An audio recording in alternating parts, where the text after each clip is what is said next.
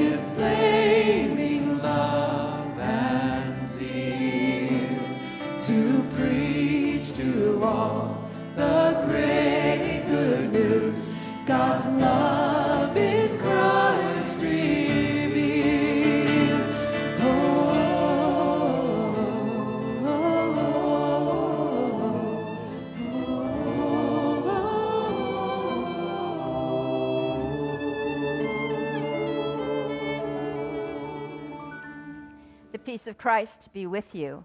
and also with you. Let's turn and greet one another. We welcome you to Laguna Presbyterian Church on this Pentecost Sunday, especially if you are visiting with us today. We're just delighted that you are here with us. On each one of the pews, there is a friendship pad. It's near the center aisle. It's a black folder, and we'd love to have you fill it out and let us know that you're here with us today and pass it down the row so that other people can do the same thing. Uh, you can see the announcements, especially of June, that are inside our connections, that is in your bulletin. I think there's only one of these things that is May, and that is that the final one of the deacon gatherings and communities uh, to talk with Jerry about his retirement and to kind of reminisce about some of the things in past years and talk about what's ahead. There's only one of those left, left and you can see the information about it it is this Thursday. It is at Rick and Maggie Craig's, and it helps us if you RSVP, and you can read about how to do that. Also in June, our choir is having a concert on Sunday, June 3rd. It is a wonderful concert. They are doing a gospel mass, and they have a guest singer who is going to be absolutely amazing. I've been rehearsing with the choir. I'm not singing in that concert, don't worry. Um, that's not me, but but it is a it is really fun music. It's way too hard for me to learn it fast enough in order to sing with them. Um, our third Friday group is having their annual June picnic, and it is going to be at Three Arch Bay, and they are having a different caterer this year. They are having a kitchen in the canyon, and they invite you to join them. You can sign up for that out on the patio today. Also, Judy Bell is leading a new women's Bible study that begins in June. And our summer book talk, we have a few more books that are out on the patio this morning uh, if you didn't get a chance to get one already. Let's turn our hearts to the Lord.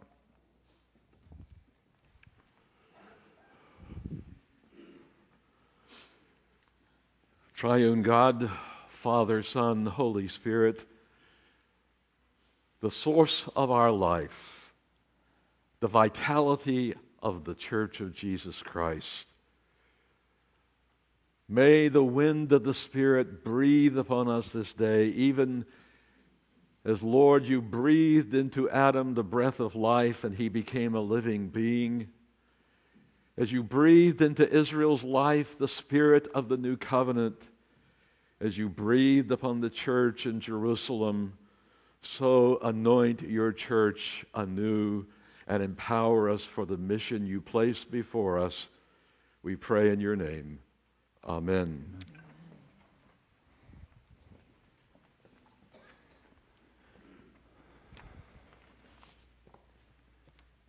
When the day of Pentecost came, they were all together in one place. Suddenly, a sound like the blowing of a violent wind came from heaven and filled the whole house where they were sitting. They saw what seemed to be tongues of fire that separated and came to rest on each of them. All of them were filled with the Holy Spirit and began to speak in other tongues as the Spirit enabled them. Now there were staying in Jerusalem God fearing Jews from every nation under heaven.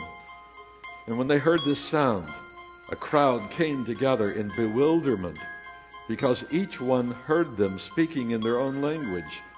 Utterly amazed, they asked, Are not all of these who are speaking Galileans?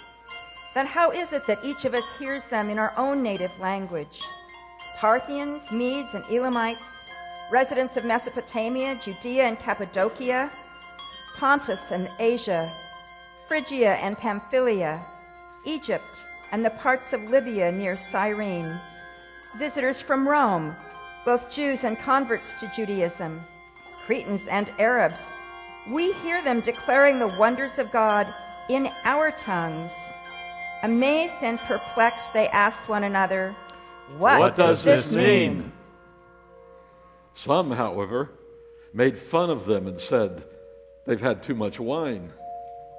Peter stood up with the eleven, raised his voice, and addressed the crowd.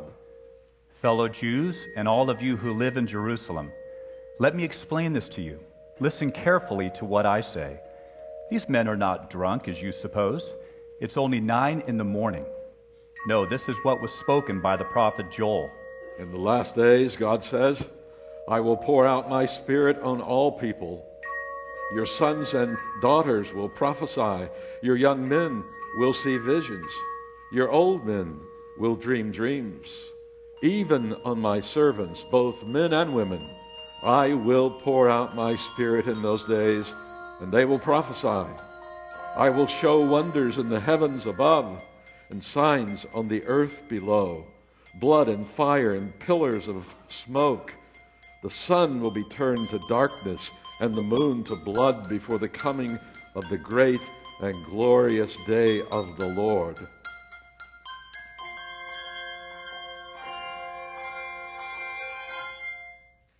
And everyone who calls on the name of the Lord will be saved. Thanks be to God. Let us stand and sing.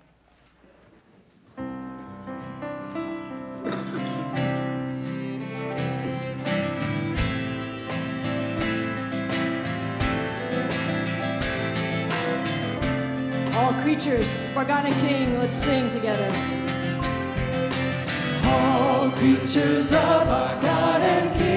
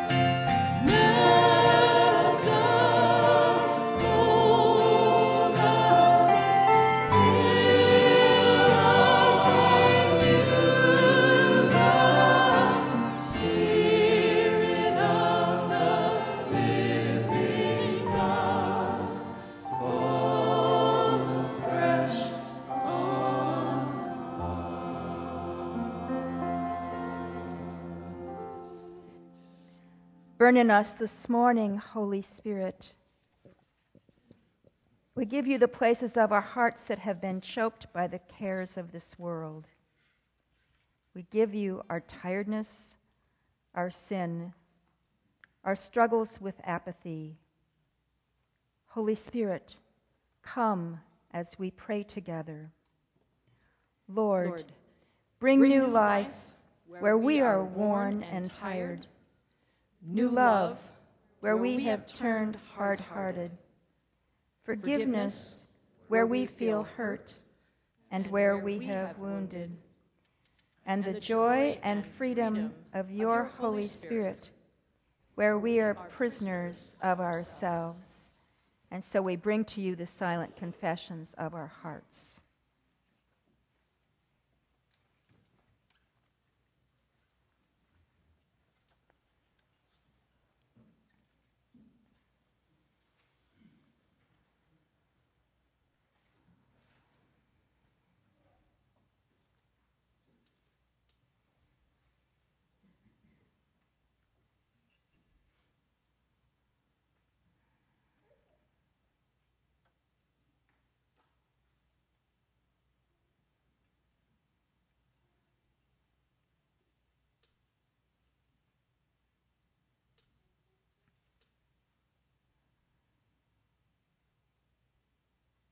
For we pray through Christ our Lord. Amen. My friends, hear the good news. Those who are in Christ are a new creation. Everything old has passed away. See, everything has become new. All this is from God, with whom we have been reconciled through Christ. In him, you also, when you had heard the word of truth, the gospel of your salvation, and had believed in him, were marked with the seal of the promised Holy Spirit. This is the pledge of our inheritance toward redemption. Thanks be to God. Amen.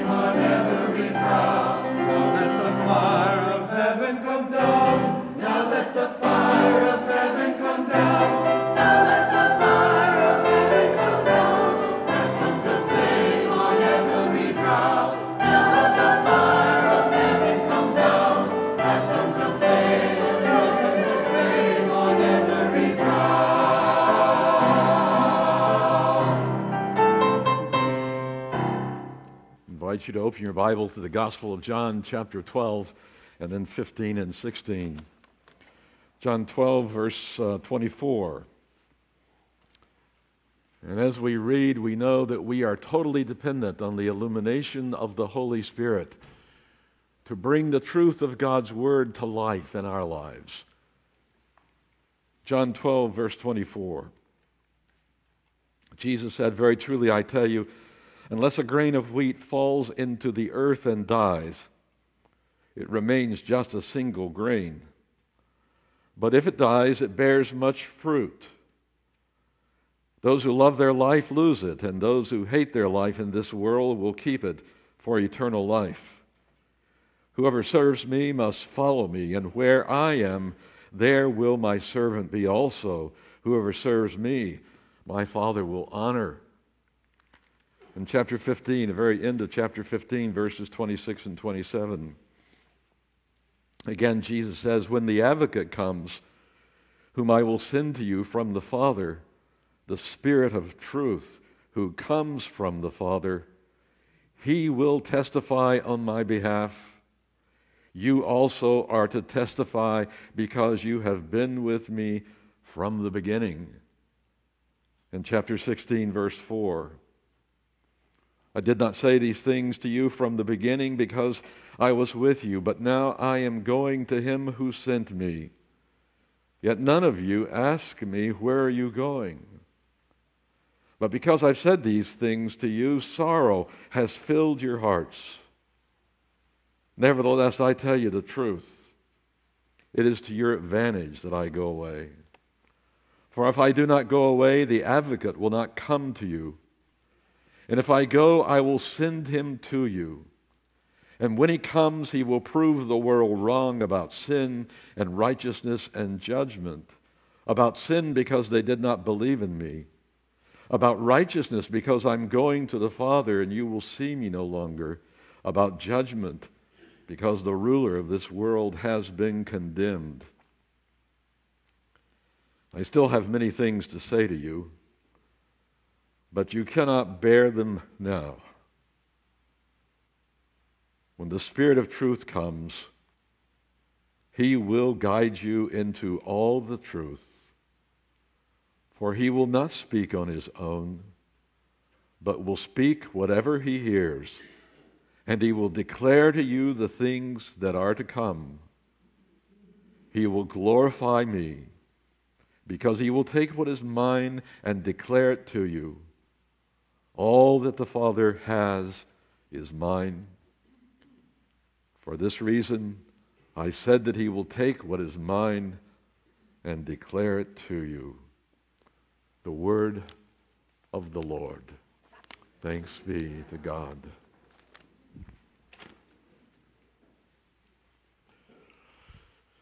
There's an enlarged picture hanging on my office wall at home that was presented on Sunday morning to us on the 25th anniversary of our coming to Laguna Beach.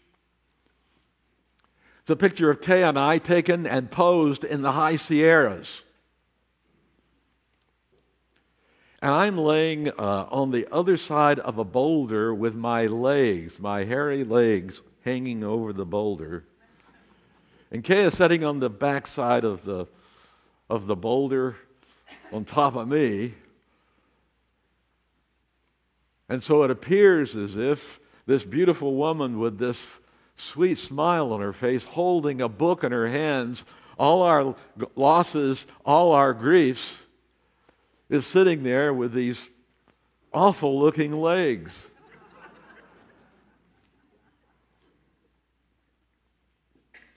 And there were a lot of laughs when that picture was presented by Byron and Donna Beam to us because they were with us with the Maxwells up in the high Sierras. And where the idea came from to pose the picture, I don't remember.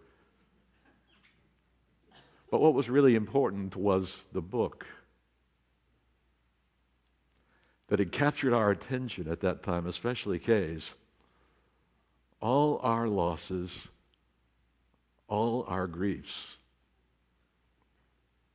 And it was this book about all the losses that come into our life over a lifetime. And the processes of living through those losses and grieving them and being opened up to the future that God has for us as healed persons whose life have been put together.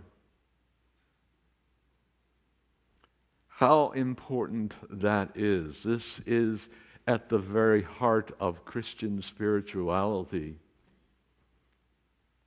And Christ is the model for what it means to be alive as one who is fully human. And we can observe the, the rhythm, the pattern of his own life. In fact, we've been at the very heart of that pattern from Holy Week, in which we remembered on Good Friday that Jesus was lifted up on the cross. There he suffered and died. That's the beginning of what Roland Ronald Rolheiser says is the paschal mystery that Christ, the very Son of God, the second person of the Trinity, came and shared the fullness of our humanity and placed his own life into the hands of God. He died and was buried, and on the third day, on Easter Sunday morning, he was raised to, life.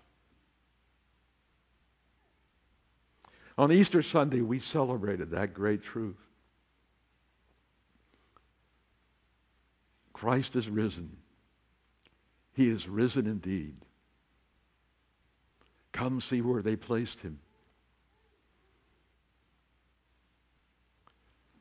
And so the new season was launched, the season of Eastertide, the 40 days after Easter until Ascension Day a time in which the church was instructed by Jesus. The disciples were gathered, and he interpreted to them the kingdom of God, the reign and the rule of God in history, in their lives. And they had the opportunity to think through, to reprocess their joys and their sorrows at the death of Jesus and the resurrection, which they yet did not fully understand. And then on the day of ascension that we do not recognize enough, Jesus was lifted up. The disciples were allowed to begin that processing of deepening, of thinking through again, of surrendering to the lordship of Christ, of, of lifting up to the heavens their, all their losses, all their griefs in order to move into the fullness of joy and power promised on Pentecost Sunday. And a few days later, it was our Lord Jesus Christ who poured out his Holy Spirit upon the church. And they were empowered for their mission to the end of the earth they discovered now that Christ was with them in a new way. He was alive within them, energizing their lives, growing the fruit of the Spirit, giving gifts to the church, advancing God's mission from Jerusalem, Judea, Samaria to the ends of the earth. Peter stood up and proclaimed that great sermon. Rolheiser, in his book, The Holy Longing, talks in one of his chapters about the paschal mystery. He says this is a pattern, this is a model that we are invited to use in thinking about our own lives, of processing all of our losses and griefs for the sake of being alive. He said paschal death is something other than terminal death of the body. Paschal death is a spiritual dying a coming to terms with the developmental processes of our lives. And that happens in many ways. And, and if we're spiritually alive, we're sensitive to that. And Christ is at the center. Paul said, I have been crucified with Christ. It's No longer I who live, but Christ who lives in me. And the life I now live in the flesh, I live by faith in the Son of God who loved me and gave himself for me. He said to one church, Christ in you, the hope of glory. From the moment of our baptism, we begin to die to the power of sin and death, but we are also raised to walk in newness of life. And that is a pattern that is repeated oftentimes daily in our lives of dying in order to come alive in Christ. No longer just dependent upon our own energy and willpower, but totally dependent upon God to empower us to be fully human, for the church to be alive in its mission and witness and its testimony. This morning, I, I simply wanted to share some of my journey with you. You've heard some of it before. But this notion of the paschal mystery that my spiritual director asked me last week, this chapter in Rolheiser's book, he asked me to read it again, has been very powerful in my life and has caused me to think through some of these transitions of which I've been involved. I'll never forget driving my beautiful new Chevrolet from Lubbock, Texas, back home to Amarillo. Finished my second year at the University of Texas Tech, and I had this inner conviction that I was not coming back for my junior year. I'm not sure where that came from, but it was a sense of call. It was not that I was unhappy with the university, it was great. There was percolating in my soul a new beginning. And a couple of weeks before the summer was over, I found myself accepted to Westmont College in Santa Barbara. My parents packed me up in our car, my car, and drove me to Santa Barbara. From West Texas to Santa Barbara, I thought I'd gone to heaven.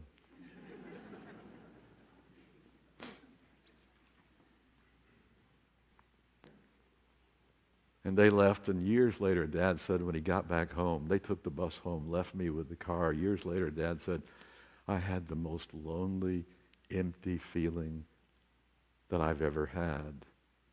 And I didn't quite understand that until we took our son away to college and left him and came home and drove in that long driveway.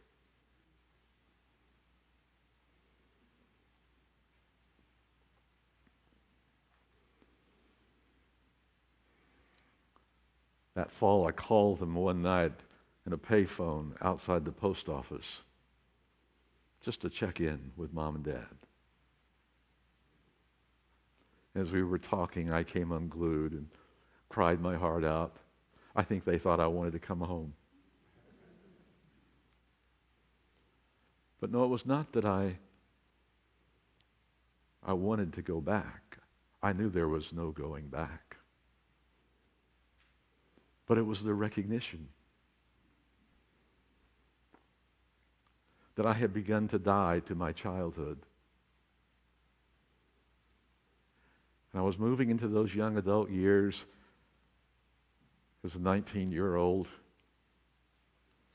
having left home and all the security and the comfort that that involved, to face a new beginning that was so challenging and wonderful.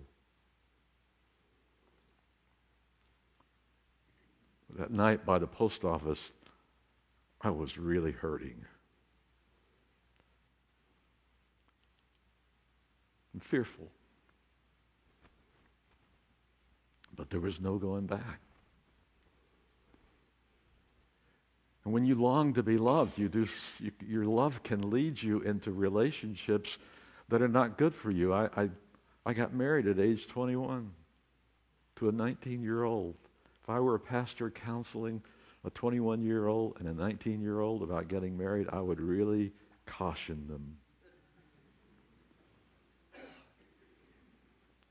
That relationship and marriage, after five years, dissolved into a disaster.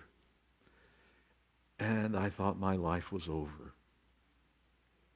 And I wasn't sure that I could ever love again. And then I met Kay. on a blind date. She had to have been blind.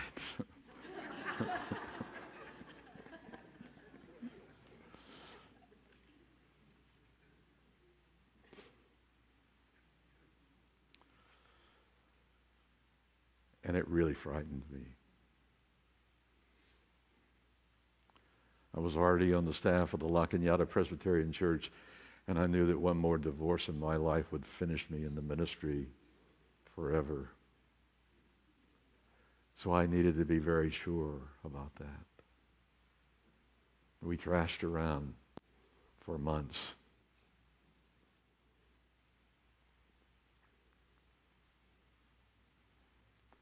In the process, I found myself dying to my fears. And once again, learning to risk for the sake of love and to trust God, the source of all love. And 50 years later, here we are. There have been a lot of deaths and resurrections as there have been in your life over 50 years. But thanks be to God for the journey. And then we were called from the security and the comfort of the La Cañada Presbyterian Church to come to Laguna Beach. The farewell reception. Gary Demarest and I simply stood and hugged each other and held each other. And wept our eyes out. Not tears of sadness, but tears of joy and thanksgiving for a shared ministry together. I was dying to that place in order that I might come alive in a new way, having processed the old and lifted it up to God, and having been given a new spirit for being a pastor in this wonderful congregation that posed so many challenges. It was a healing, wonderful time. And these 40 plus years now, there have been a lot of deaths and resurrections and empowerments of the Spirit, not only for me, but for you, for all of us together.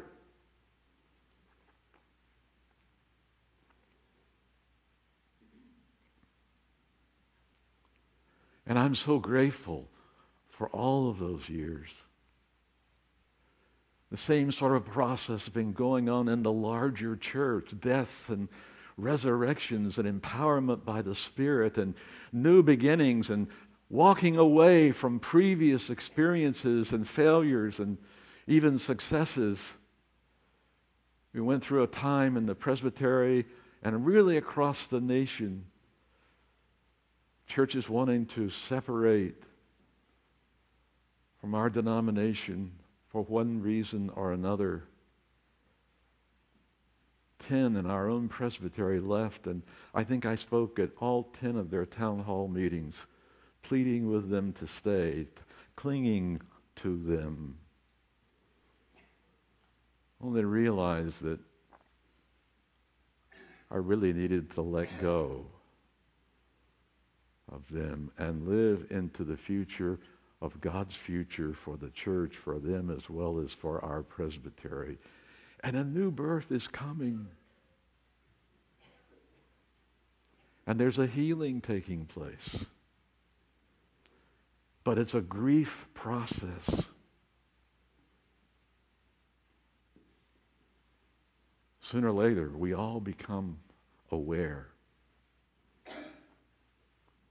that we grieve the loss of our youth. I watched the PBS program last week about Hedy Lamarr, that great actress who was so afraid of using, losing her youth and that beautiful face of her that she submitted to years of plastic surgery and at the end was unrecognizable. Of losing our wholeness, of, of having our dreams shattered, of dealing with disappointments Well, this is what life is all about. And right along, I've had that awareness that one of the worst griefs in my life was coming when I retired from Laguna Presbyterian Church. I've been going through my books in my office, and I pulled out the little book that the pastor at the first church where I was ordained in August 18th, 1963. He gave me the little book of worship with his name in it, with the date there. And I spent the next hour weeping over that little book because it symbolized to me a great and long 200 year history plus of the Presbyterian Church in America and all of us who have been a part of the leadership of worship and all that has come along with it. It wasn't depressing. Simply an awareness of having invested one's life in the continuity of the kingdom of God. And every last one of us is involved in that, even in the brokenness of our lives. And so as I retire and separate, in some spiritual way, I'm working through a paschal mystery. I'm having to die to live into my future. And you're on that journey with me also. You're going to have to die to me and come alive to new pastoral leadership whom you will love and with whom you will serve. It's what the paschal mystery is about.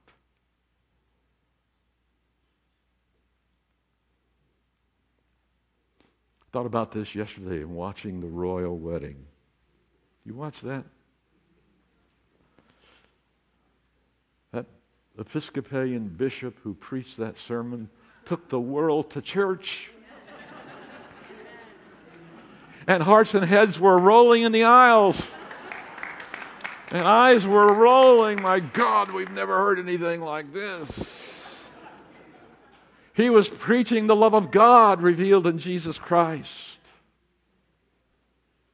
And he's using the metaphor right out of the Old Testament of, this, of love, which is fire. That's why we're in red this morning. He quoted Pierre de Chardin, the Jesuit priest, who I first heard of from Ganse Little at the Pasadena Presbyterian Church, this great evolutionary theologian that at the time I had no idea what he was saying.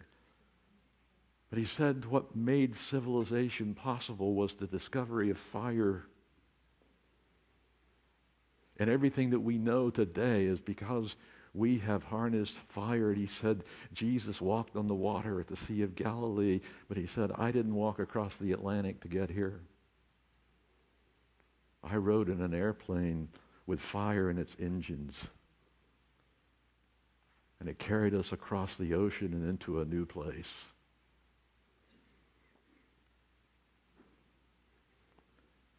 He made the point, and I think it was so appropriately made to a royal family and to a world gathered in that chapel in Windsor. A community of people who know about fallenness and brokenness and sin and failure and emptiness and search, the accumulation of things, all of that. He made the point that what we need more than anything else in our world now is the rediscovery of fire. And the, what he was talking about, the rediscovery of the fire of God's love. And the good old Apostle Paul said, that God has poured his love into our hearts through the power of the Holy Spirit given to us. This is the life of the church. It's your life and mine of this endless process of dying in order to live. Unless a grain of wheat falls into the earth and dies, it bears no fruit. But if it enters the soil and dies, it will bear much fruit. This is the paschal mystery. And it's the mystery of your life and mine, the life of the church. And so we move forward together, taking one step at a time, energized by the presence of Christ, who at every dying and being raised again and anointed anew, we come to a deeper knowledge of and a deeper capacity to live out the commandments of the Lord. Love one another as I have loved you. Pray with me.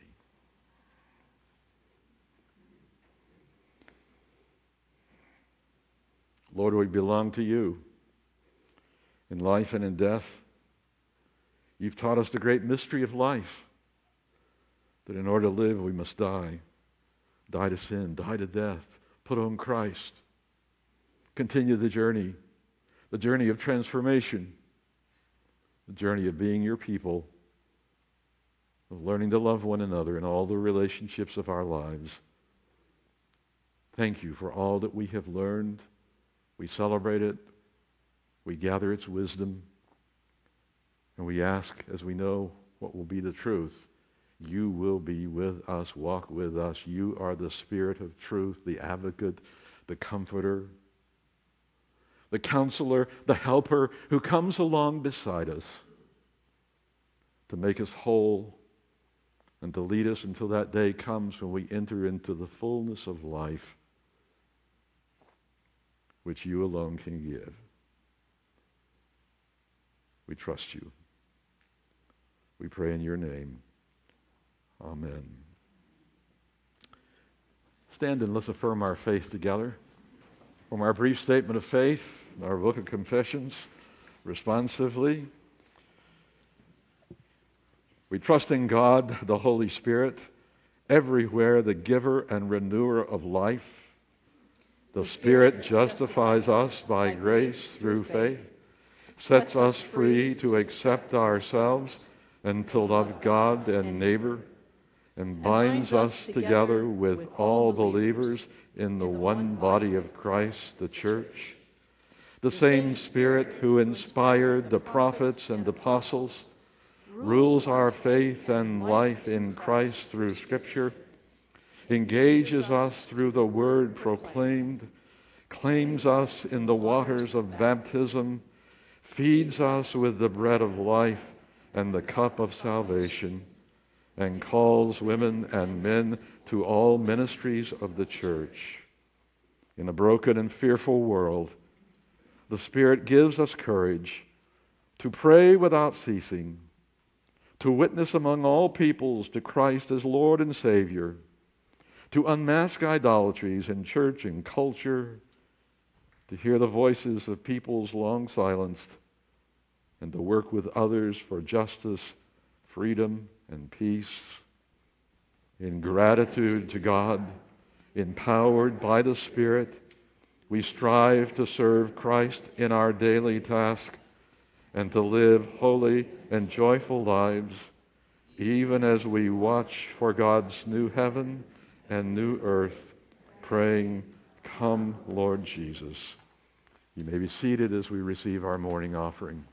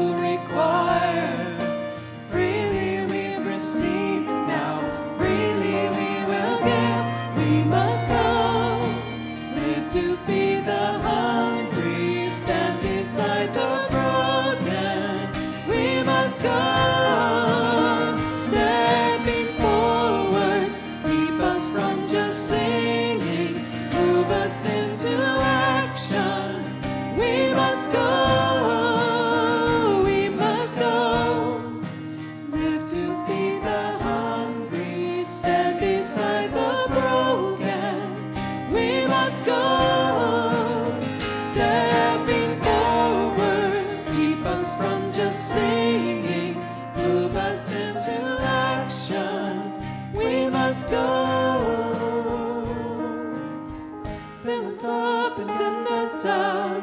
Fill us up and send us out. Fill us up and send us out, Lord. Fill us up and send us out. Fill us up and send us out. Fill us up and send us out, Lord. You fill us up to send us out. Fill us up and send us out. Fill us up to send us out, let's stand and sing that.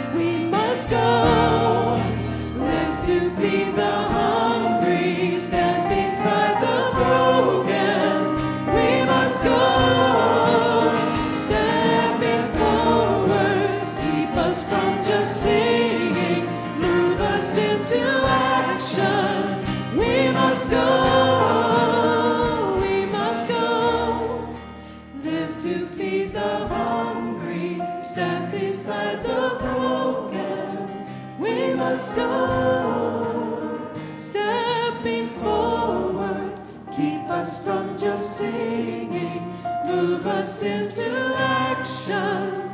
We must go.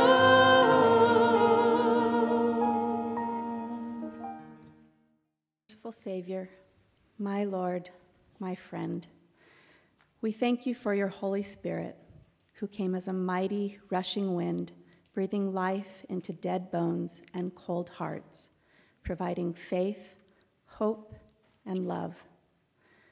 We praise you for the comfort and guidance that you have given the church throughout all the ages.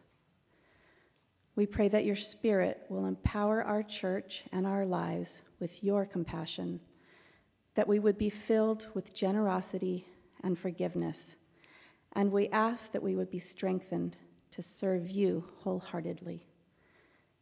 We pray that your Holy Spirit would continue to give us wisdom and discernment to better understand your will.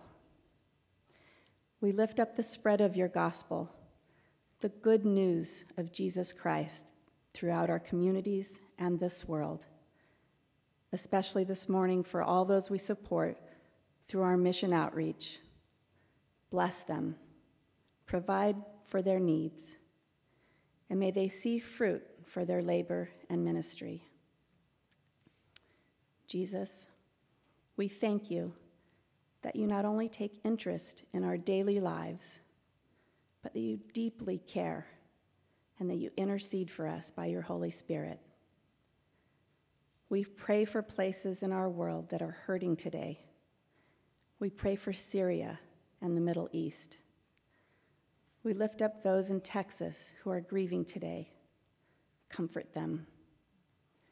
We now lift up the prayer you taught us to pray, saying, Our Father, who art in heaven, hallowed be thy name. Thy kingdom come, and thy will be done, on earth as it is in heaven. And give us this day our daily bread. And forgive us our debts, as we forgive our debtors. And lead us not into temptation, but deliver us from evil. For thine is the kingdom, and the power, and the glory forever. Amen.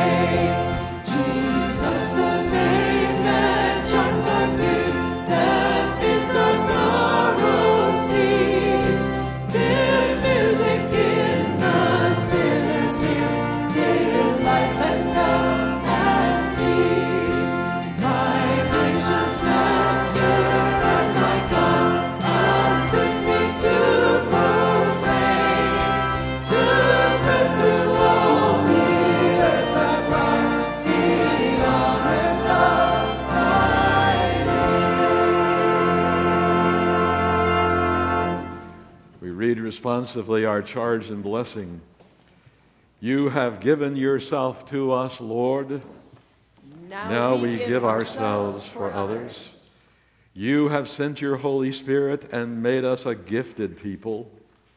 As people of Pentecost, we will serve you and proclaim your good news with joy. Your glory has filled our hearts. Help us to glorify you in all things. In the name of the Father, and of the Son, and of the Holy Spirit. Amen.